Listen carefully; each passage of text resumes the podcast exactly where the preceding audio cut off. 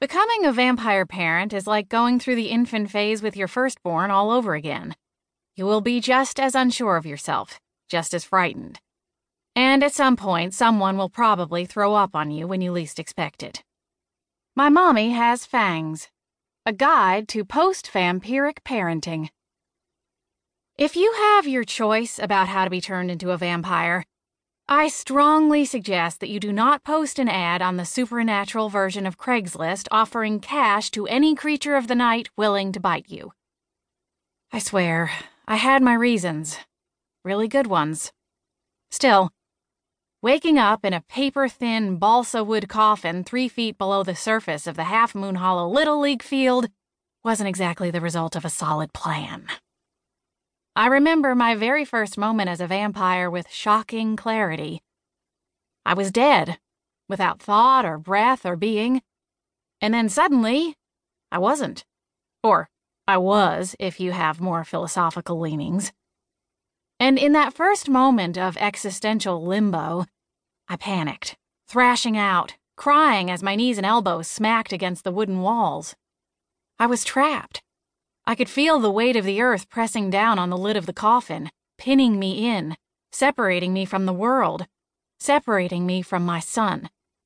I sucked in air by the mouthful, hyperventilating. What if I couldn't break through to the surface? What if I got stuck down here? I forced myself to suck in a deep breath and hold it, to make the most of what air I had in this little box. Nothing. No distress. No pressure against my throat or lungs no need to draw another breath. Because I didn't need to breathe. I was a freaking vampire. The undead. Nosferatu. A night walker. The other members of the PTA were going to be shocked. And then scandalized. And then shocked again. I'd dreamed of this moment for months, ever since I'd come up with my insane transition plan. And yet it was so close to my very worst nightmare, taking the literal dirt nap, that I was almost afraid to move. What if I'd miscalculated? What if it was safer for Danny if I stayed here underground? What if after all my scheming and planning, it was better off if I was dead? It would be easy enough for people to believe. Everybody in Half Moon Hollow knew about poor Libby Stratton Suburban Half Moon Hollow's cautionary tale of twisted probability. In two years, I'd gone from softball widow and mother of busy toddler to actual widow and cancer patient. Six months after losing my husband Rob in a car accident, I started feeling nauseated and dizzy at random. I woke up in the middle of the night, drenched in sweat.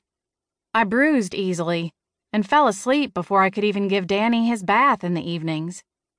I thought it was stress. I'd just lost my husband, after all. There were bound to be physiological repercussions.